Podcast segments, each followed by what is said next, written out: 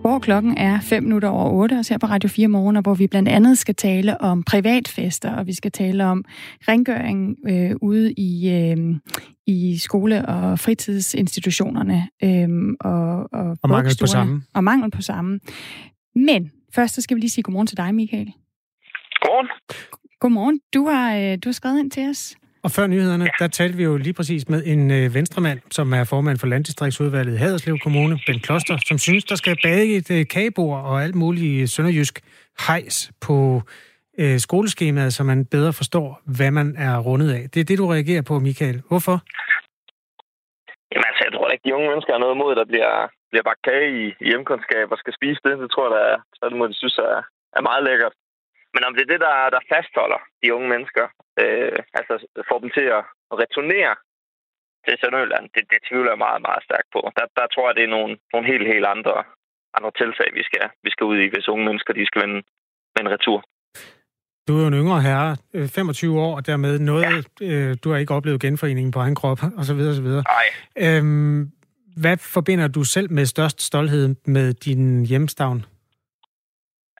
Øhm, det, jeg forbinder mest med, med Åben Rå, og hvad skal man sige, hvis, hvis der var noget, jeg skulle, skulle tænke på, hvis jeg skulle returnere til for eksempel Åben Rå, når jeg skulle have børn og så videre, så skulle det nok være det her med, at der har været meget roligt. Der har været meget øh, rart at være. Det har været meget trygt. Altså, jeg, mine forældre sendte mig stille og roligt i, i skole på cykel, siden jeg var været 5-6 år eller sådan noget. Jeg havde jo aldrig tur at gøre med mine børn i Aarhus. Altså, så på den måde er det, er det et utroligt trygt og, og rart sted. Der er jo bare det problem, at, at da jeg så blev en 15-16 år, eller ja, siden jeg blev 13, tror jeg, der har jo kedet mig ekstremt meget. Mm. Kæft, hvor var det kedeligt. Altså, der er jo intet at lave, øh, fra når du bliver de der 8-9 år og ikke har lyst til at gå på en legeplads mere. Fordi det er det, der bliver prioriteret dernede. Det er, altså, det, det er virkelig... Det, man, man keder sig rigtig, rigtig meget som ung. Ben Kloster, nej, du hedder min sandt Michael, men Ben Kloster var, lytter garanteret stadigvæk med som en lojal Radio 4-lytter. Hvad er det bedste råd, du kan give ham, hvis man skal øh, sparke Sønderjylland øh, i gang og gøre det interessant for mennesker på 25? Jeg synes, det gør mig ked af, at vores lokalpolitikere de mener, at hvis vi skal kæmpe for Sønderjylland, så skal vi undervises i, i sønderjysk kultur. Jeg synes, øh, I skal begynde at, at tage de unge mennesker seriøst. Jeg synes, I skal begynde at, at tænke på, hvad kan de lave, når de har fri på skolen, stedet for at tænke på, hvad de skal lære, når de er i skolen. Det tror jeg giver mest på den lange bane. Perfekt. Tak fordi du var med, Michael. Ha' en god dag. Ja, så tak. I lige måde. Hej. 8 minutter over 8 er klokken. Det her er Radio 4. Og Michael fandt vi, fordi han skrev en sms. Og det kan du også gøre. Du kan skrive ligesom Michael ind til os. Du starter din besked med R4, og så skriver du, der sender du den til 1424. Så læser mig eller Kasper den her på Radio 4 morgen. Kasper eller jeg? Kasper eller jeg? Mig eller Kasper? Natklubberne og diskotekerne, de holder lukket. Øh, den der fase 4 lader vente på sig. Det er coronaen, der spiller os et pus. Men de unge vil stadig feste. Hundredvis af festglade unge trodsede natten til søndag forsamlingsforbuddet og tog til piratfest. Der er nemlig organiserede fester mod betaling. Det kan TV2 dokumentere efter optagelser til to piratfester, der udspillede sig på henholdsvis Refshaløen i København og øh, Sølvgade i Indre København. De her fester bliver holdt på hemmelige og afsædesliggende steder, hvor der både er DJ, dansegulv og ulovlig alkoholservering. Annette Hyllebrandt, øh, chef for turisme og oplevelsesøkonomi i brancheforeningen Horesta, som organiserer øh, natklubber og barer. Øh, hvordan oplever du, ja, godmorgen. Hvordan oplever du den situation her? Øh, jamen, de her fester har vi jo sådan set haft et kendskab til, har eksisteret i et godt stykke tid, øh, og, og derfor er det jo rigtig godt, at der nu ligesom kommer noget mere fokus på det, fordi det er jo klart, at når vores virksomheder er tvangslukket og hjemsendt på hjælpepakker, så, så er det noget af en rød klud i hovedet at, at se, at de her fester foregår. Øh, vores virksomheder er ekstremt presset økonomisk. Øh, de har været på øh, hjemsendelse og hjælpepakker i, i tæt på et halvt år nu øh, og, og, og betaler stadigvæk en, en del af deres medarbejderes løn. Så selvfølgelig er der nogle økonomiske perspektiver i det her, som, som er væsentlige også at få belyst. Øh, og så er det jo også øh, noget træls, at der er så nogen, der, der på ulovlig vis øh, tjener penge på det, vores virksomheder netop er hjemsendt, hjemsendt for, øh, ikke at, at øh, kunne drive forretning på. En ting er jo, at mm, man kan beskrive, at der er en sikkerhedsrisiko ved, at man samles på den måde, som de unge mennesker har gjort. Øhm, noget andet er, om det vil kunne lade sig gøre at genåbne nattelivet, og det er jo den diskussion, som, hvor, hvor I jo har ytret jer tidligere. Vil det være mere sikkert, hvis man gik til fest hos jer? Jamen selvfølgelig vil det det, fordi vi har med et øh, professionelt personale øh, og uddannet personale, som er vant til at skabe sikre rammer for fiskglade mennesker. Øh, og, og så kan man så sige, at oveni kommer så en coronapandemi, og der er der også rigtig mange tiltag, som vores virksomheder er klar på at, at kunne iværksætte for at netop få øh, de unge mennesker øh, allokeret et sted hen, hvor det er mere sikkert at feste Øh, så vi undgår de her øh, supersmittespredere super events, som myndighederne er så bekymrede overfor. Det er både noget, der handler om registrering af gæsterne, når det er, at de kommer. Det er noget med utrolig højt hygiejnestandard, rengøring af kontaktflader, øh, overvågning af dansegulv øh, og også sikring af køer, sådan så at, at man ikke der vil kunne se, at folk står for tæt sammen. Så der er mange muligheder for at kunne åbne på, på sikker vis. Og vi kan jo se, at selvom vi får en coronapandemi, så, så, så søger de unge hen til festerne der, hvor de er, eller skaber dem selv. Nu foregår det så i ulovlige, usikre rammer, øh, og det er derfor, vi siger, at, øh, at det vil give rigtig god mening at få dem over i vores virksomheder igen, så de kan feste under nogle sikre rammer, og hvor en mulig smitteopsporing skulle der opstå et, et udbrud øh, er, er muligt. Det er den ikke sådan, som situationen er ved de her piratfester. Vi taler med øh, Annette Hyllebrand, som er chef for turisme og oplevelsesøkonomi i brancheforeningen Horesta, som jo organiserer natklubber og barer. Fordi det viser sig, ifølge TV2's oplysninger, at der holdes private fester, som i stor skala minder om det, der skete i natlivet før coronaen, bare uden organisering. Natklubber og diskoteker skulle have været en del af genåbningens såkaldte øh, fase 4, men det blev stoppet tidligere på måneden på grund af stigende smittetal, og det bliver bakket op af stort set alle eksperter, i blandt andet professor i immunologi på Københavns Universitet, Jan Pravsgaard Christensen, der siger sådan her til TV2 Lorry. Udfordringen er jo, altså med nattelivet, er, at man danser meget tæt, der er meget larm, lukket rum, og man drikker lidt alkohol, så paraderne er nede. Man tænker sig ikke så grundigt om, som man skulle gøre, og så har vi en masse mennesker i tæt kontakt. Og der skal jo bare nogle enkelte smittede ind på et diskotek eller en natklub, før det går galt. Annette Hyllebrandt, hvordan vil I kunne garantere, at det er mere sikkert hos jer? Jamen altså, det der med at lave 100% garantier, det, øh, det er ganske vanskeligt jo, men vi kan i hvert fald bare sige, at foregår festerne, flytter man dem ind til vores virksomheder, som er uddannet professionelt til at håndtere festglade og også berusede mennesker, så vil der være langt større styr på det, end, end vi ser ved de her piratfester. Og jeg synes, det er vigtigt, at, at, øh, at vi husker på, hvad, hvad vi har set de sidste seks måneder, hvordan de unge mennesker er søgt andre steder hen, fordi nattelivet ikke er en mulighed. Og vi tror ikke, at det er sådan, at fordi vi har en coronapandemi, og vi lukker nattelivsvirksomhederne og det professionelle natteliv ned, at så vil, så vil de hold, unge holde op med at feste. Det tror vi på, at de vil blive ved med. Og det er derfor, at, at vores virksomheder jo er øh, løsningen på at kunne få mm. de unge ind i nogle mere sikre rammer, hvor vi kan tage vare på dem og sikre, at afstand, afspritning, øh, alle de her ting, registrering af gæsterne, øh, vil kunne eksistere. Hvis nu der sidder nogen og tænker, her kommer Horesta og prøver at drive profit på en ulykkelig situation, fordi de unge øh, bryder et, et forsamlingsforbud, så vil I gå ind og, hvad skal man sige, drive forretning på basis af det. Hvad vil du sige til dem, der tænker sådan? Jeg vil sige, at, øh, at selvfølgelig vores virksomheder rigtig gerne i gang med at tjene deres egne penge. De har været tvangslukket nu i seks måneder, og, og de kigger altså ind i konkurs og massefyringer til følge. De er hjemsendt på hjælpepakker, som lige kun akkurat understøtter dem økonomisk. Og de kigger også ind i, at der ikke er nogen sådan umiddelbar sikkerhed for, at de efter 31. oktober kan genåbne. Så det er jo klart, at, at øh, når, der er, når det er eksistensen, der er på spil, så vil man jo rigtig gerne have en dialog om, hvordan kan vi hurtigst muligt komme i gang med at tjene vores egen penge, men selvfølgelig sådan, så det er sikkert og forsvarligt øh, for de øh, fisklade, der, der må være. Så, så, så der er jo altså der er flere ting på spil her øh, i forhold til, til, til så at se, at, at piratfesterne får lov til at eksistere i det omfang, de gør. Og det synes vi jo ikke er rimeligt.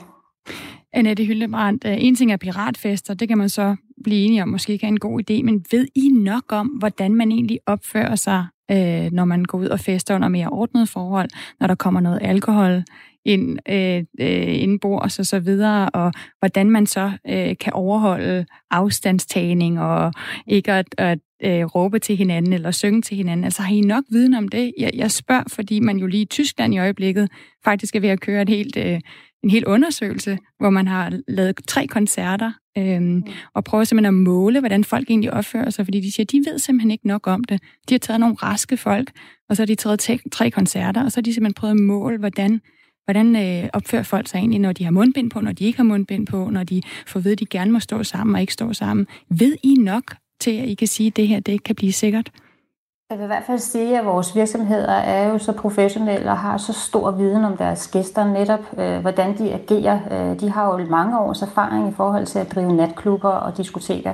Så de ved om nogen mere øh, bedre end alle andre, øh, vil jeg næsten våge mig på at sige, at øh, hvordan øh, øh, altså berusede mennesker også opfører sig, når det er, at de danser øh, og, og fester. Og så kan man sige, øh, forsøget i Tyskland er vel også netop for at kunne finde ud af, hvordan kan vi, hvordan kan vi få gang i den del også af, af, vores, øh, af vores dagligdag og hverdag, som er utrolig vigtig for rigtig mange at gå til koncerter netop, og også for de kunstnere, som, som jo også tjener penge. Øh, spillestederne er jo også ramt af at være tvangslukket, og jo lige så økonomisk hårdt ramt. Så jeg ser også, at forsøget i Tyskland er et forsøg på at finde ud af, vi har den her situation, hvordan kan vi genåbne her også, sådan så at øh, kunstnere og leverandører til spillesteder kan, kan genåbne og, og komme til at tjene deres egen penge igen. Og der skal de så have noget mere viden i forhold til, hvordan folk agerer, og det synes vi er super spændende. Øh, og det er jo også derfor, at, at, at dialogen omkring, hvordan vi kan åbne i nattelivet og gøre det på en forsigtig og sikker måde, øh, at den er så utrolig vigtig, fordi det haster med, at, at de kan komme i gang med at, at tjene deres egen penge siger Annette Hyllebrandt, som chef for turisme- og oplevelsesøkonomien i brancheorganisationen Horesta. Tak fordi du var med her hos os. Det var så lidt. Tommy øh, har også lyttet med. Han skriver, at de burde i regeringen vide, når man deler forbud ud, så får man den modsatte reaktion. Peter. Altså en lille historie om, at unge mennesker så fester, ja. hvis man aflyser dem, så får man bare en fest et andet sted. Vi ved jo, at der har været masser af fester udenfor det har jeg i hvert fald også selv kunne lytte med til. Og det er jo øh, det er nok en meget god idé at være udenfor, hvis man endelig skal feste. Øhm, der er også post fra Jens. Ja, der er post fra Jens, som er skriver... Din, din mand, Jens? Nej, det ved jeg ikke. Det kan jeg jo... Øh, jeg ved ikke, om han er stået op endnu. Men øh, der er i hvert fald en Jens, der skriver, har svært ved at se, hvorfor corona smitter mindre på en natklub end i et pirattelt. Og så skriver Peter, hvorfor, eller hvordan må toiletforholdene er på piratfesterne. Nu er det sådan med corona, det smitter ikke kun på toiletterne, men det er klart, at det er en fordel at kunne vaske hænder og spritte af. Men det mindst. er jo alle de her forhold, som, øh, som uh, Annette Hyllebrandt også siger, at man skal finde ud af, og man skal styre på. Fordi det er jo ikke bare, hvordan de er inde på dansegulvet. Hvordan er det, når man går på toilettet? Hvordan er det, når man går udenfor og ryger en smøg? Uh, så der er mange for, uh, forbehold at tage. Uh, jeg synes det, jeg, jeg var til konfirmation her over weekenden, og uh, jeg kunne bare godt, man godt bare mærke, at når folk begynder at få noget alkohol indenbords, så slikker man lidt øh, ja. på de der øh, afstandskrav, og man bliver bare også mere rolig. Klokken er 18 minutter over 8 i coronaens tid. Det er mandag den 24. Øh, august. Du hører Radio 4 morgen, og tak for det.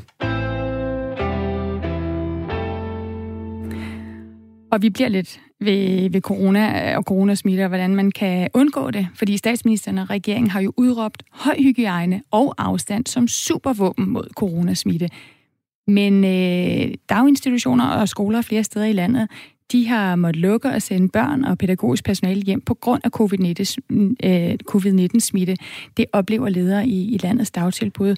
Og øh, de oplever også, at de ekstra ressourcer til, til rengøring, høj hygiejne og arbejdet i faste børnegrupper, de bliver mindre eller helt er forsvundet. Det er altså en ny undersøgelse, som øh, vi har fået den her viden fra, og den er foretaget af pædagogernes fagforening, BUPL, øh, som har lavet den blandt 900 pædagogiske ledere. Godmorgen, Eva Munk. Emma. Godmorgen. Nu skal jeg lige have dit øh, efternavn helt på rette. Det, det sidste efternavn, det er Emma Trøj. Emma Trøj. Du er formand for lederforeningen i Bubel, øhm, og I har altså lavet den her undersøgelse. Hvad er det præcis, lederne oplever i de dagtilbud og skoler og fritidstilbud? Jamen det, de oplever, det er, at her efter sommerferien, så er mange af de ekstra midler, der var sat af tidligere til blandt andet ekstra personale til mindre grupper, men også til øh, den ekstra rengøring, altså afvaskning og afsmitning, som jo er også det, som du selv nævnte, det som statsministeren mener er, eller siger er rigtig, rigtig vigtigt, at de midler, de er, er taget væk.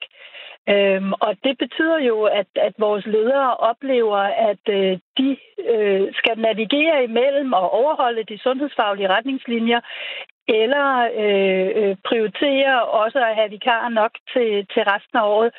Øh, og, og så er der hele det pædagogiske hensyn, fordi sådan er det jo også i, øh, i, i, i alle anbefalingerne, det er, at, at man hele tiden skal navigere imellem, hvad der er sundhedsmæssige øh, retningslinjer, men målt op imod øh, et pædagogisk hensyn. Og, og det er simpelthen urimeligt, at, at, øh, at det bliver lagt ud til den enkelte leder at skulle træffe de beslutninger.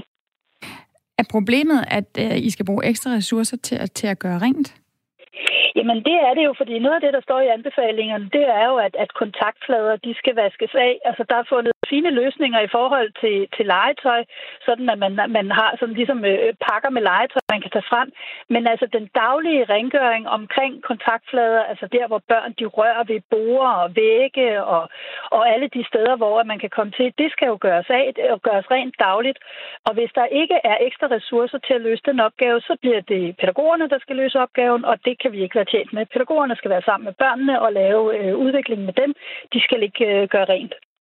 Kunne man ikke øh, indarbejde det som en del af... Altså, det er jo en virkelighed, vi alle sammen lever i nu, og jeg ved med, at de fleste børn jo så også har vendt sig til, at de derhjemme også i højere grad skal spritte af og gøre rent og sørge for, hvordan de sådan omgås øh, deres øh, venner og deres bedsteforældre for eksempel. Kunne det ikke være en del af, af et pædagogisk virke, at man også sammen gør mere rent i, øh, i skolerne og dagtilbudene og fritidstilbudene? Altså, der er, regeringen har afsat 2,4 milliarder til blandt andet øh, ekstra rengøring i, i den her tid.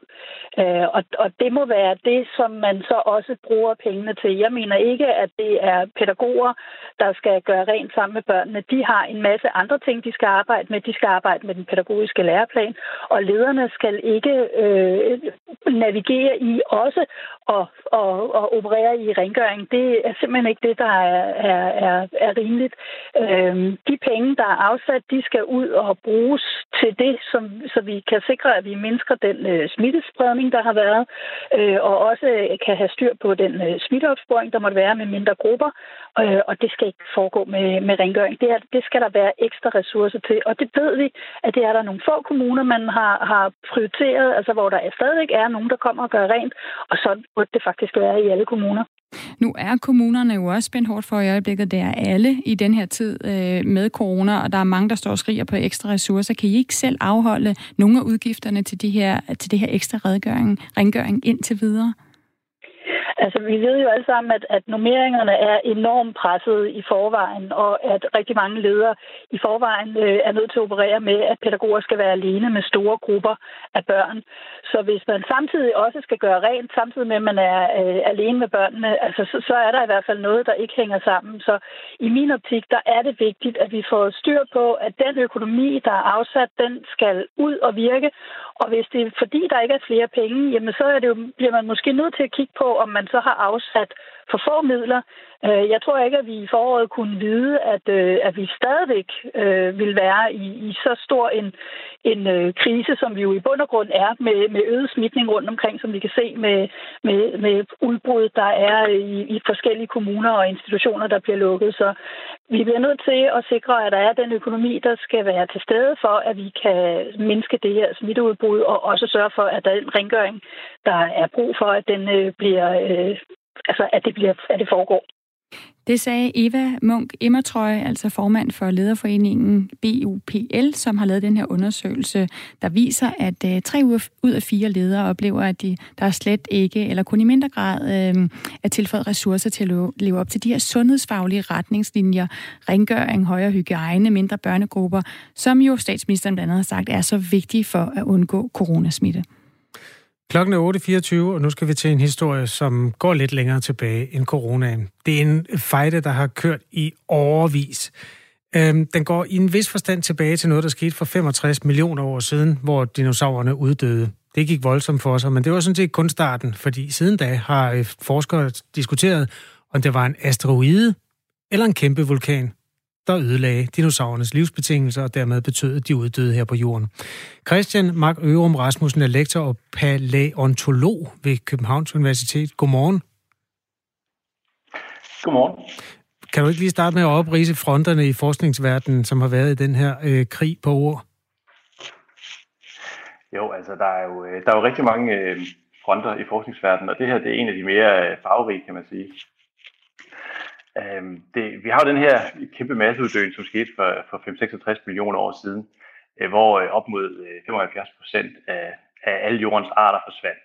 Øh, og herunder dinosaurerne. Så det vil jo i sagens natur sige, at det er noget, der har øh, stor interesse, fordi øh, alle kender jo dinosaurerne. Øhm, og der er øh, ligesom de to teorier. Den ene, den går på, at, øh, at det var øget vulkanisme, altså øh, noget, der hedder, øh, hvad hedder det, øh, flodbasalter, øh, eller sådan nogle specielle basalter, som vi ikke finder, som ikke rigtig findes i dag. Øh, vi kender dem ikke fra i dag, men det er en meget, meget øget vulkanisme, som, som strækker sig over flere hundredtusind år øh, og som faktisk er, er skyld i, at, at Indien ligger der, hvor Indien ligger i dag, og, og vi kan også få skabt Himalaya. Så meget, meget kraftig vulkanisme, som foregår over flere hundrede tusind år. Og den anden teori, det er, er så den lidt vildere, nemlig en, der blev fremsat af en, der hedder Luis Alvarez, øh, som går på, at en asteroide øh, rammer jorden øh, med en enorm kraft, øh, og dermed øh, udsletter øh, dinosaurerne. Så det er altså to ret øh, modsatrettede teorier, hvor den ene er lidt mere øh, interessant end den anden, så at sige. Jyske Vestkysten fortæller, at man nu har øh, sat øh, to streger under det ene resultat. Hvilken øh, teori har vundet? Ja, altså det er jo, øh, det, det kan man sige, altså der er ret gode data, der viser, at øh, at asteroideteorien, øh, altså den er rigtig nok. Der, der er faldt en asteroide, og man, øh, man har beregnet sig frem til, at øh, den var 10 km stor, sådan cirka, og den ramte jorden med noget, der svarer til øh, 20 gange den hastighed, en geværkugle skulle skudt afsted med. Så noget med 80.000 km i timen. Øh, og der har han skabt et enormt krater, der var 200 meter bredt, eller 200 km bredt, og man har fundet krateret i Mexico for mange år siden. Så al evidensen er der sådan set for, at asteroiden har været der. Øh, og øh, og det, det kan man ikke rigtig sætte en finger på, men man kan heller ikke rigtig sætte en finger på, at, at vulkanismen har altså også været der. Øh, og man kan ligesom se, hvordan at de forskellige øh, dyrefagner, de har været øh, mere og mere øh, stresset op mod den her hændelse. Øh, men det nye studie her, det viser, at, øh, at, at der ganske rigtigt har været vulkanisme, de kan måle på, øh, på temperaturerne på, igennem øh, jordens historie i det her tidsinterval, og de kan se, at det er blevet varmere, og så bliver det pludselig koldere, og så kommer den her asteroide, og de kan se, at øh, antallet af, af arter inden for en bestemt dyregruppe, det forsvinder sådan set ikke, mens det bliver varmere, altså mens det er vulkanisme. Men lige så snart den her asteroide, den rammer øh, jorden, så forsvinder 90 procent af dem. Så der er ingen tvivl om, at, øh, at asteroiden, det har været det helt afgørende for, øh, for, øh, for, for den her hændelse. Det er en underlig jordklode, vi lever på. Altså, der er gået over 65 millioner år, hvor ingen rigtig har vidst. Og pludselig så kan vi sætte to streger under, øh, hvad der egentlig gik galt øh, dengang. En eller anden øh, ja. en dag, hvor en hel masse arter forsvandt. De fleste af dem snakker vi aldrig om, men dinosaurerne snakker vi tit om. Hvad kan man bruge konklusionen ja. til inden for videnskaben?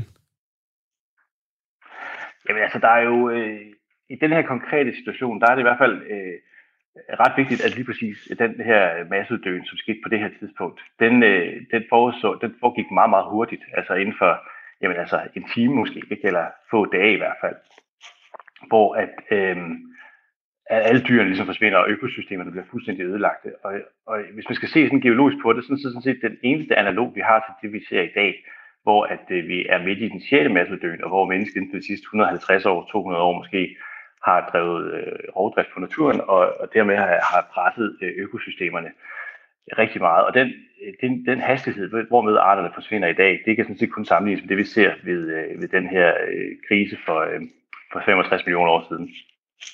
Så der, er, så der er en meget god analog til, øh, til den nu, nutidige situation, vi er i. Øhm, men omvendt kan vi jo også sige, at uden asteroiden, så havde vi jo ikke været her i dag. øh, så, så var det jo kun dinosaurerne, der var. Ja, den ene stød, som man siger, Christian Mark Ørum Rasmussen. Ja. Tak, du var med her. Det var lidt. Lektor og palæontolog ved Københavns Universitet, og altså med til at belyse, hvorfor det var, at de der store øh, dinosaurer, de døde ud på jordkloden. Den der asteroide hamrede ned i jordkuglen, og ja, foruden en flodbølge, som skyllede rundt, så var der også et støvlag, der dækkede for solen, så det blev væsentligt koldere, og alting var i det hele taget utrolig presset i en årrække derefter. Det har man så sat øh, to streger under, at det var det, der kostede dinosaurerne livet. Der er så meget med de dinosaurer. Det er the gift that keeps giving. Og øh, der vil sikkert, nu er der sat to streger under det, så kan vi blive ved med at diskutere, om de har fjer eller farver eller alt muligt andet. Det er helt sikkert en historie, dino-historie, vi vender tilbage til.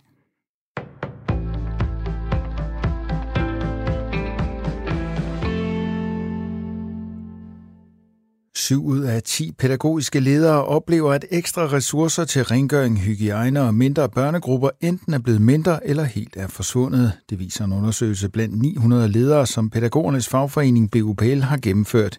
Det skriver fagforeningen i en pressemeddelelse. Kun hver fjerde leder oplever, at kommunen fortsat opretholder et højt beredskab, der skal holde smittespredningen nede. Resultaterne bekymrer formanden for BUPL Elisa Rempler. Statsminister Mette Frederiksen har for nylig udråbt høj hygiejne og afspritning som et supervåben mod spredning af coronavirus. Jamen, vores undersøgelse den viser, at øh, kommunerne desværre går på kompromis med at øh, sørge for, at der er ressourcer nok i øh, institutionerne til, at øh, man kan håndhæve de øh, anbefalede øh, restriktioner i forhold til forebyggelse af covid-19. Og det sætter lederne i et dilemma, mener Elisa Rempler. På den ene side, så, øh, så ved de, hvor vigtigt det er at forebygge og sørge for, at der ikke er nogen, der bliver syge af covid-19 øhm, hvor, og, og skal opretholde en høj hygiejnestandard, sørge for, at børnene får vasket hænder rigtig mange gange i løbet af dagen, der skal vaskes legetøj osv. Samtidig med, så, øh, så er det jo vigtigt, at vi koncentrerer os om den pædagogiske opgave, men i stedet for, så må de måske bruge vikarressourcer eller øh, bruge det faste personale til at, øh, at øh, sikre, at der er, sker den forebyggelse. Kommunalbestyrelserne skal derfor tage opgaven alvorligt, lyder opfordringen fra BUPL. Her kan man altså ikke stikke hovedet i busken og sige, at vi ved ikke, om vi får pengene refunderet fra regeringen så må man gøre noget ved det, øh, gå til regeringen med hatten i hånden. Hvad ved jeg? Det, der er vigtigt, det er, at man øh, tager ansvaret for, at det ikke er, at regningen ikke ender ude på, på gul USA's præsident Donald Trump giver nu sundhedsmyndighederne ret til at bruge blodplasma i behandling af covid-19. Det kom frem på et pressemøde sent søndag dansk tid. Blodplasmaen fra raskmeldte patienter skal bruges til at hjælpe visse grupper af coronapatienter. Ifølge Washington Post er der tale om en midlertidig tilladelse, som præsidenten kan give i krisetider. Ifølge professor i infektionssygdomme Jens Lundgren mangler der dog yderligere forsøg og dokumentation, det siger han til TV2. Der er øh, virkelig meget pres på. Øh, det fornemmer man måske også på det presmøde øh, for at levere resultater. Øh, øh, men vi skal måske lige øh, synke en gang og lige være sikre på, at vi får hele dokumentationen med. Fordi en ting er at være sikker på, at det virker, øh, og det ved vi som sagt ikke. Det andet problem ved at lave, øh, konkludere ud fra sådan et, øh, et observationsstudie, det er, at der kan være folk, som der har bivirkninger, men som man bare ikke kan opfange øh, signalet på. Og det er den anden grund til, at det er vigtigt at få lavet de her lodtrækningsundersøgelser, som vi altså er fuldt i gang med. Søndag aften brød der optøjer ud i Paris efter at Bayern München vandt 1-0 over Paris Saint-Germain i Champions League-finalen i Lissabon. I alt er 148 blevet anholdt for blandt andet vold og for at kaste med genstande. Desuden har politiet udstedt over 400 bøder til folk, der ikke overholdt reglerne om brug af mundbind. Skuffede fans gik søndag aften på gaden for at lufte deres utilfredshed i området omkring Paris Saint-Germains hjemmebane Parc de Prince og i nabolaget omkring Champs-Élysées. Ved stadionet Parc de Prince var der flere sammenstød mellem politi og tilhængere. Her måtte politiet bruge tårgas mod en forsamling, der skød tilbage med fyrværkeri. Ved Champs-Élysées satte uromager ild til flere biler, mens de også smadrede vinduer og ødelagde butikker. Der kommer i dag lidt eller stedvis nogen sol og enkelte lokale byer. I de sydlige egne dog en overgang skyde med regn vestfra. Temperaturer op mellem 15 og 19 grader. Du lytter til Radio 4. Mit navn er Thomas Sand. Der er flere nyheder klokken 9.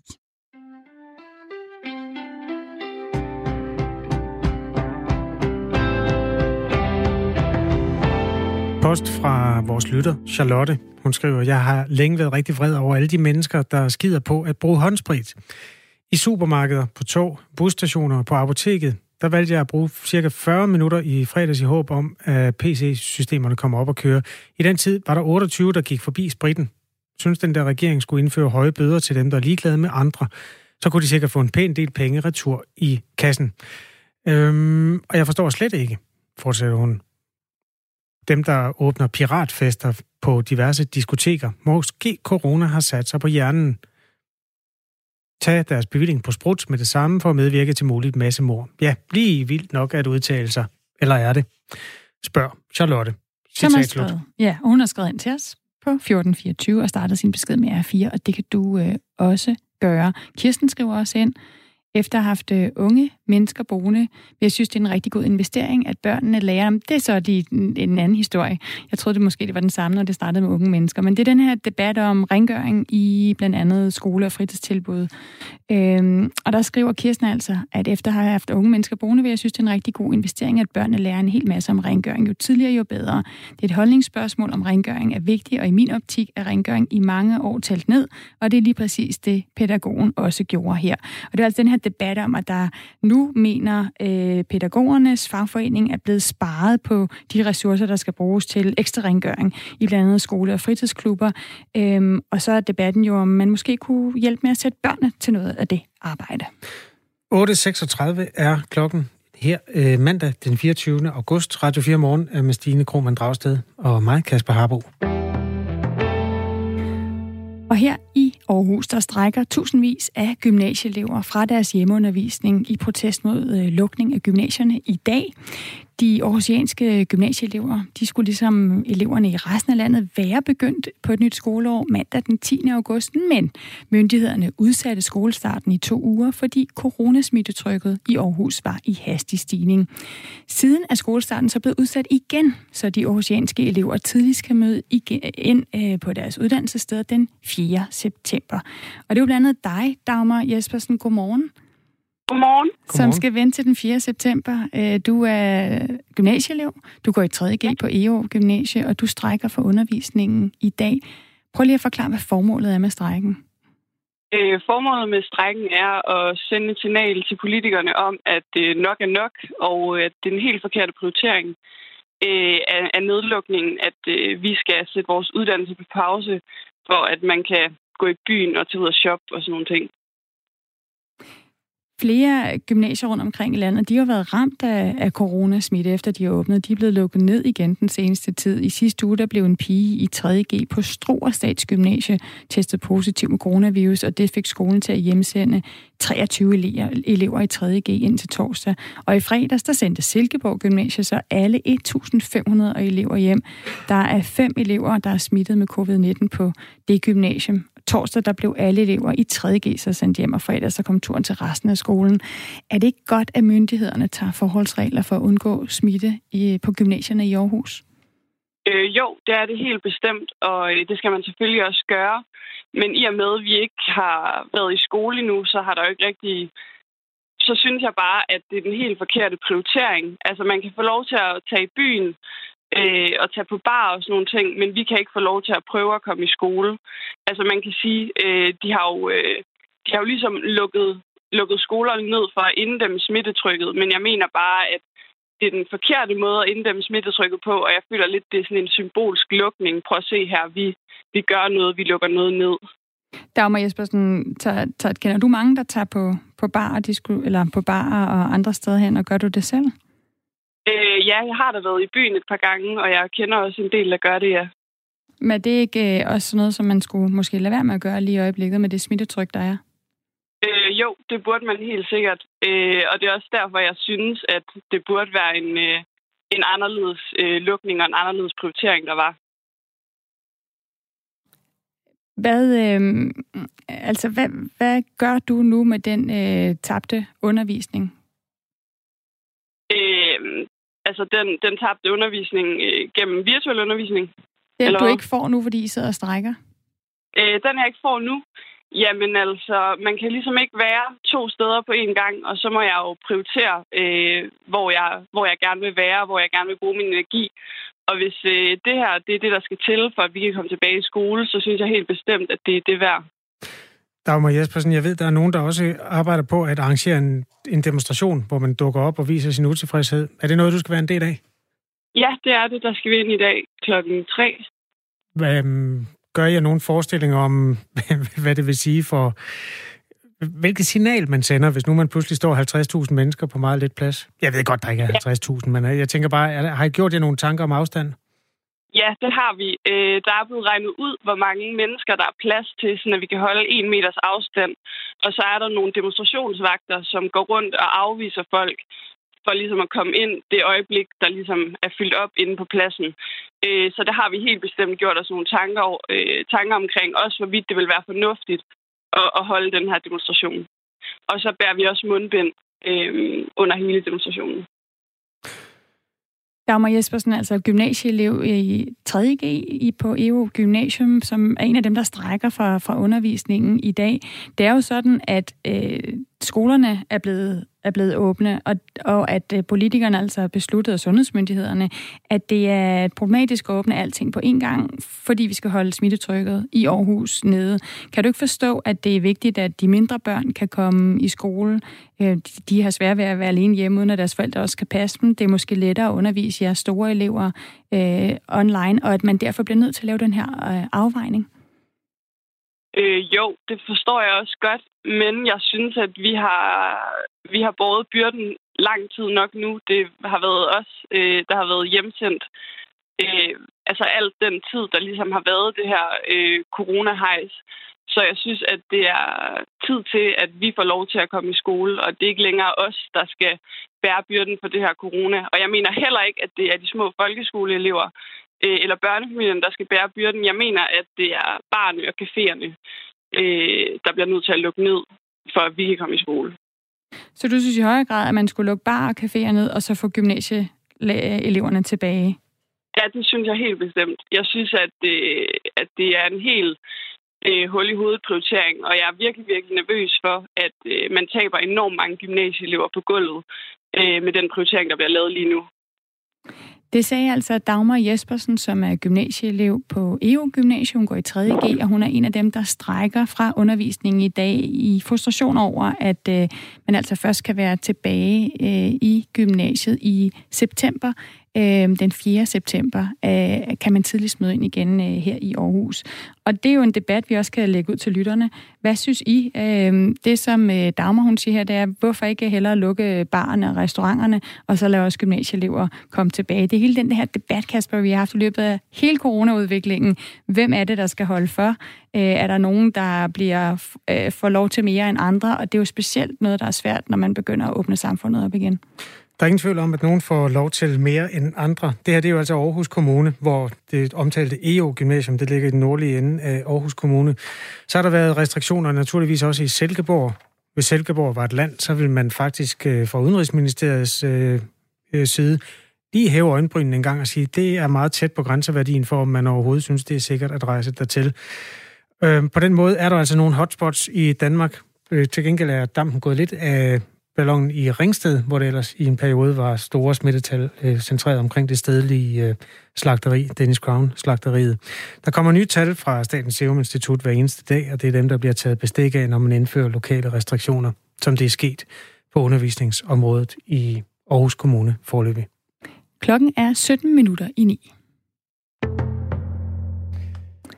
Og vi vil gerne sige godmorgen til Thomas Schumann, som er vores kollega og øh, som har programmet, Tysklandsprogrammet Genau her på Radio 4. Godmorgen, Thomas. Ja, godmorgen. Godmorgen.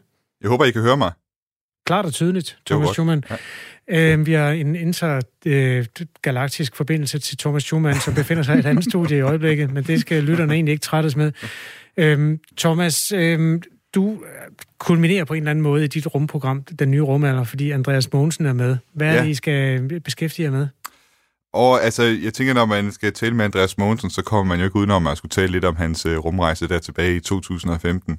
Men øh, det, som jeg er virkelig spændt på, det er at spørge ham ind til, hvordan fremtiden ser ud. Altså, om vi øh, kan forvente en, øh, en rumrejse fra hans side igen i den øh, nære fremtid.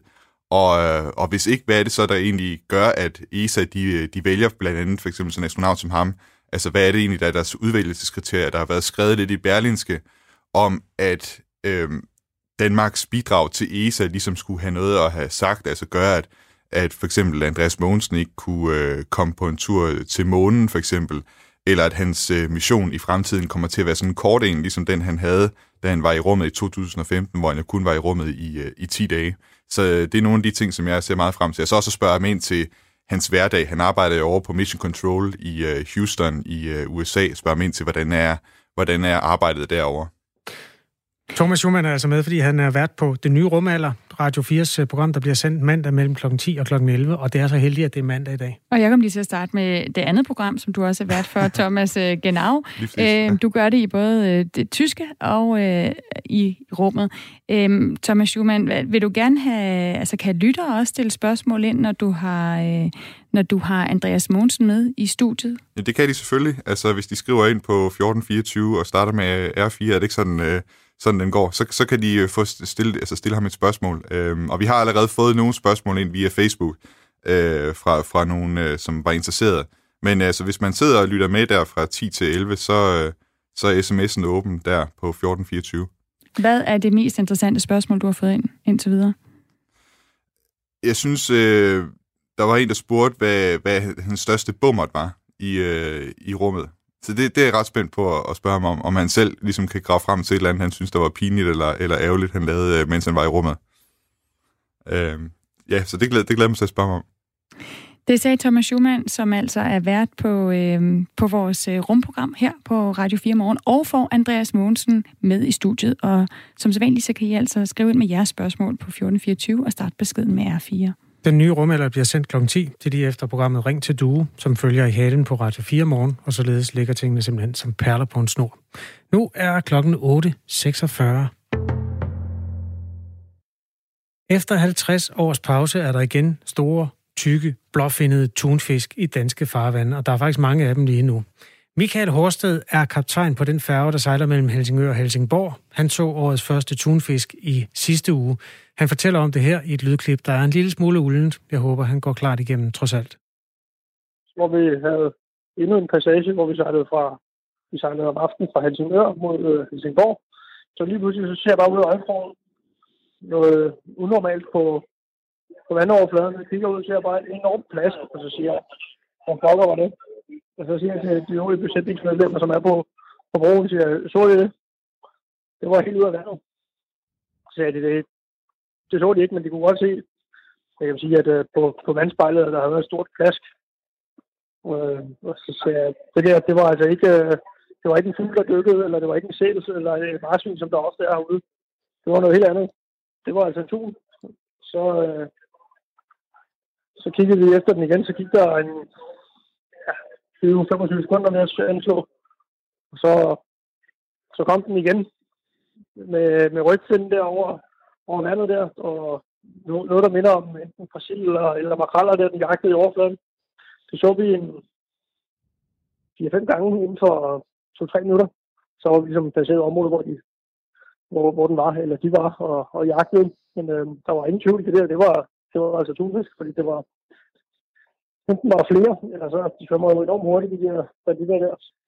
Har du set tun før, når du har været på arbejde på færgen?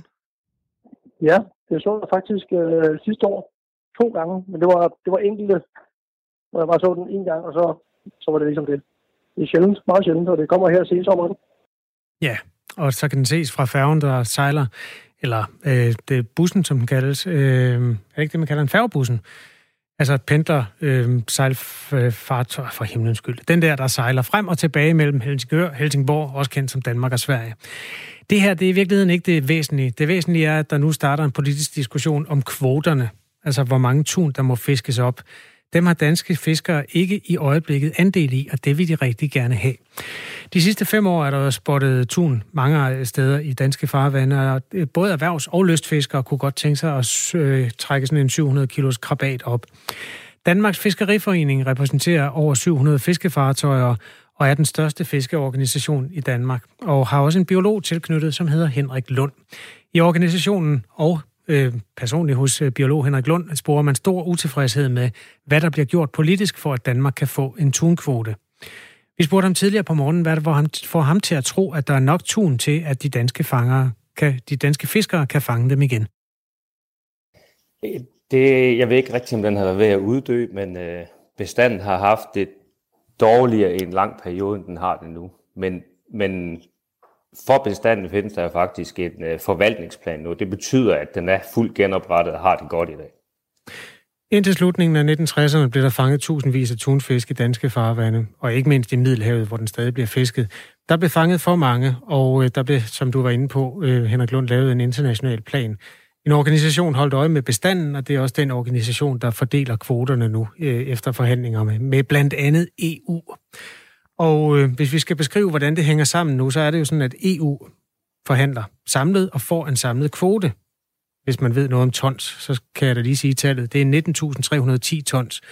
Og alle de fisk, alle de tons bliver fordelt til sydeuropæiske lande, der ligger ved Middelhavet, Italien, Spanien, Kypern. Og det er jo også der, fiskene gyder. Øhm, hvordan kan du egentlig hævde, at det er en fisk, som danske fiskere har ret til, når det er dernede, den laver alt det hårde arbejde, og kun er sådan på gennemtræk her i, i vores farvande, Henrik Lund? Jamen, det kan jo, fordi historisk har vi fisket rigtig meget på de her fisk. I, i 20'erne startede der et fiskeri op i danske farvande, og i en lang årrække før det har tun også været til stede. Men dengang jamen, anså man den nærmest som, som skidtfisk, altså man, man spiste dem ikke. Så i 30'erne, 40'erne, 50'erne, 60'erne, der fiskede vi tunfisk hver år i danske farvande, når de kommer her i sensommeren. Op til 2.000 tons om året. Så vi har jo en historisk rettighed. Det, det helt store problem var, at man, man uddelte de her kvoter i 90'erne. Og der var bestanden på et lavere niveau. Der kom tunfisken ikke op i Nordsøen, Skagerrak, øh, Kattegat længere. Så som jeg ser det, så blev vi lidt snydt, da, da de her fisk de blev uddelt. Og der, der blev ikke lagt vægt på, på historisk fiskeri. Og det har så vist sig at være en udlempe, også at være medlem af, af EU, fordi lande som, som Island og Norge, på trods af, at de stort set heller ikke havde fiskeri i de her perioder, der har de, de har kvoter i dag. Men vi har det ikke. Og det, det synes vi ikke, der kan være rigtigt. Nu bruger du udtrykket historisk rettighed. Bare fordi man har gjort noget tidligere mod naturen, eller på en eller anden måde draget nytte af naturen, så er det jo ikke ens betydende med, at man har ret til at gøre det for evigt. Nej, men den, den måde, du, du uddeler de her kvoter, det er, at man i 90'erne bestemmer sig for, at nu skal de deles ud til de respektive lande, der har fisket på dem. Og hvis du ser, hvorfor nogle lande, der har fået, øh, fået kvoter på de her tun, så er det jo øh, altså Kina har kvoter, og Japan, Korea, altså lande, der bor om på den anden side af, af jordkloden, de har åbenbart mere ret til at fiske på de her tun, øh, end vi har, hvor tunen optræder i danske farvande. Det, det, jeg synes ikke, det er fair. Hvis vi skal have de der fakta i den her sag, så er det jo altså sådan, at der, den hedder den atlantiske tunbestand, og der er nogen, der er østatlantiske, og der er nogen, der er vestatlantiske. Og østatlantisk, det er jo altså vores side af Atlanterhavet. Den globale kvote af dem har været stigende de sidste fem år. Og det er jo altså, fordi der er flere fisk. Højst sandsynligt også derfor, man igen ser dem i danske farvande. Det er en organisation, der hedder ICAT, som står for kvoterne. Og der er det Danmark sidder med ved forhandlingsbordet, som sagt, som en del af EU. Øhm, I Danmarks Fiskeriforening har I fortalt os, at hvis Danmark fik en tunkvote på, hvad der svarer til bare en tredjedel af, hvad Norge har, så vil det kunne indbringe 20 millioner kroner til fiskerne på fiskeriauktionerne. At det er jo mange penge, og du repræsenterer jo øh, fiskerne, øh, Henrik Lund. Er du sikker på, at du kan skælne miljøhensyn eller bestandhensyn fra profit i, i den her sag? Jamen, det, vi er jo vant til at fiske på videnskabelig rådgivning på kvoterne. Altså, det er jo ikke os, der bestemmer, hvor mange fisk, der bliver fanget. Det er jo ICAT, der vurderer, hvor meget du kan tage ud af bestanden. Det sikrer jo samtidig så også, at du ikke fanger for mange. Og det er dejligt nemt med sådan en art som tun, for den er så stor, den har så få naturlige øh, fjender, så det er ret, altså du kan nemt spare op i fiskebanken. Så hvis du fanger for mange et år, så kan du fange lidt færre den næste år, og de bliver jo også ret gamle. Så det her overfiskeri kan man, kan man ret nemt styre på sådan en art, der bliver, der bliver så gammel. Så jeg er ikke bekymret for, at vi fanger øh, for mange. Og nu, en ting er, at jeg er selvfølgelig ansat i øh, Danmarks Fiskeriforening og repræsenterer erhvervsfiskerne, men vi er jo faktisk gået sammen med, med småbådsfiskerne og løs, øh, hvad hedder det, løsfiskerne for at prøve på at løse den her opgave og, og få Danmark som land til at interessere sig for, for tunen og lægge et arbejde, så vi, kan, så vi kan få den her historiske adgang igen. Og 20 millioner, det er en førstehåndsomsætning på et auktion, hvis du sælger øh, 100 tons. Altså værdien vil være langt, langt større, hvis du kombinerer det med, med løsfiskerturisme, øh, småbådsfiskeri efter de her tun. Så, så, så, så mange som muligt bør få adgang til, til sådan fiskeri. Vi har fået en, en sms øh, fra Daniel, der skriver, Godmorgen. Kan man ikke argumentere for, at vi selv er skyld i, at den ikke var her i overvis? Han siger selv, det er altså, det må være dig, øh, øh, Henrik Lund. Han siger selv, at vi ikke aktivt fiskede dem tidligere, så pludselig fiskede vi voldsomt efter dem, derefter forsvandt de. Måske skulle vi i Norden lade den være. Det skriver Daniel altså ind til os. Hvad siger du til det, Henrik Lund? Jamen, dengang i, altså grunden til, at man fik dem uddelt i 90'erne, det var jo også en erkendelse af, at der havde været et for hårdt fiskeri.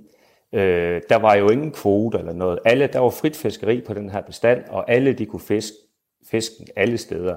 Nu er der jo ligesom lavet kvoter, der sikrer, at du ikke fanger for mange af dem. Der er lavet et mindste mål, og der er lavet en hel masse øh, andre reguleringer af det her fiskeri. Og flåderne er også begrænset på, hvor, hvor mange fiskefartøjer, der i det hele taget må deltage i det. Så det er jo stærkt styret nu, og det, skulle jo, det sikrer jo, at du ikke kommer til at fiske for mange af de her tun. Henrik Lund, biolog hos Danmarks Fiskeriforening, som altså argumenterer for, at han mener, at fiskerne skal have lov at øh, tage øh, nogle af de mange fisk, som kommer igennem danske farvande. Det er sådan, at EU får en samlet kvote, og det er den, som øh, Danmark også i givet fald skal have del i. Det har Danmark ikke i øjeblikket, og han opfordrer derfor Mogens Jensen, som er fiskeriminister i Danmark, til at slå et godt slag for det i øjeblikket. Der findes flere organisationer, der kæmper for truede dyrearter, som vil være logiske at invitere med i sådan en type indslag her, når man bringer en biolog fra Dansk Danmarks Fiskeriforening. Det er jo altså et partsindlæg i forhold til en art, som har været truet af, om ikke udryddelse, så i hvert fald overfiskeri. Vi har kontaktet både Verdensnaturfonden og den organisation, der hedder Our Fish, og inviteret dem til at være med i de her indslag. De er ikke vendt tilbage. Det vi ved er, at senere på ugen får vi Mogens Jensen, fiskeriminister i Danmark, i tale i forhold til den her forspørgsel fra Danmarks Fiskeriforening. Må vi ikke nok få lov at fange tun, spørger de. Tre minutter til klokken bliver ni. Kasper, der er kommet en masse sms'er om det interview, vi havde med gymnasieeleven Dagmar som altså går på EO Gymnasie her øh, nord for Aarhus, og som er en af dem, som øh, ikke er mødt ind endnu, fordi at øh, gymnasierne her i Aarhus jo stadig er lukket. Og det er hun utilfreds med, så de strækker. Og det, de strækker fra, skal vi måske sige, det ja. er jo den virtuelle undervisning, som altså er computerundervisning, som de har inden for den normale skematid, bare på computerskærmen derhjemme. Sådan er planen, at det skal køre på den øh, måde i første omgang indtil 4. september. Christian han skriver, at det kan være, at den stakkels gymnasieelev Dagmar i denne coronatid kommer til at lære noget meget vigtigt og brugbart i forhold til hendes fremtidige videregående uddannelse. Hun er alene personligt ansvarlig for sin egen uddannelse, og at en uddannelsesinstitution ikke er et fritidstilbud beregnet på at styrke de sociale relationer. Der er flere, der er blevet provokeret af, at man som gymnasieelev øh, våger at være øh, utilfreds med det, man, man nu får. Jeg vil bare sige, som far til en gymnasieelev, jeg er jo også part i den her sag, men jeg kan bare se, hvordan man vantrives, når man skal sidde og glo ind i en skærm 8 timer om dagen. Det er altså noget af det, vi har brugt mange øh, år på at lære vores børn, at de skal lade være med. Og det er simpelthen en, en, den eneste måde, de kan passe deres skole på. Jeg, jeg kan godt forstå, at de er ved at være slidt, men jeg kan se, at de er slidt. En ting er den debat om de sociale relationer, og den, der mangler. Der er også nogle af lytterne, der skriver ind i forhold til den debat om, hvad er afvejningen? Altså, fordi det Dagmar, hun jo blandt andet siger, er, hvorfor kan vi ikke lukke bar og restauranter, og så lad os komme tilbage i skole? Og der skriver Daniel blandt andet, godmorgen, gymnasier koster samfundet penge, bar og, rest- og caféer bidrager med penge. Men godt, jeg kan godt forstå deres frustration. De unge skal også have den sociale del af skolen. Det er altså Daniel, der skriver ind. Og øhm, der er også en anden lytter, der skriver, båret byrden. Ja, for dem med reelle udgifter, og der har mistet deres job, er det jo bare en slags forlænger af sommerferien. Ja, jeg der tror, er mange måske, synspunkter i den her debat. er altid en lille smule grønnere. Der er ikke nogen, der har super grønt græs i Danmark lige i øjeblikket. Nogen som helst steder. Det tror jeg godt, vi kan garantere. Øhm, Jakob er en venlig lytter af Radio 4 morgen. Ja. Fordi jeg brugte tre kvarter på at prøve at huske, hvad den der øh, faste forbindelse mellem Helsingør og Helsingborg hedder. Kan man ikke bare kalde det en færge? Det kan man godt, men Jakob ved, hvad den hedder. Ja, Han, den hedder Sundbussen. Tak for hjælpen, min ven. Det er fordi, at Michael øh, Horsted er kaptajn på den, og han har spottet tunfisk i Øresund. Det var bare en lille illustration af, at der er en god grund til at diskutere, om der er øh, tunfisk nok til, at de kan fanges. Der, de kan ses nu om stunder, hvis man har en båd eller en sundbus. Og så bliver vi lige til runde en sidste ting, som vi havde op at vende, øh, inden at øh, klokken den er ni, og det er, øh, der er nogle lytter, der lige har stemplet ind med, hvem der var den bedste James Bond øh, oh, skuespiller. For vi havde en lille quiz Sean Connery, han øh, fylder nemlig øh, 90 år, og han var jo øh, 007. Øh, han spillede hovedrollen en hel del år, og han er også af rigtig mange øh, i en undersøgelse, en britisk undersøgelse, blevet valgt som den, der var den bedste Men hvad James siger vores lyttere? Vores lyttere, der er en, der siger Roger Moore. Øhm, og jeg må altså sige, at han, øh, han tabte altså den her afstemning ellers. Men Roger Moore, det er, det er selvfølgelig et bud, og så skal de simpelthen kan finde den sidste. Du har et 9 sekunder. Og ja, øh, det kan jeg ikke. Jo, Sila skriver, jeg, kan, jeg har faktisk ikke set nogen af dem, hvem ellers spillet med, og der kan jeg bare lige sige, det har Pierce Brosnan og Daniel Craig også. Og jeg Farvel. kan klart Klokken bedst lide den sidste. Det er godt, Stine Kroben Dragsted. Vi er her i morgen. Der er nyheder nu.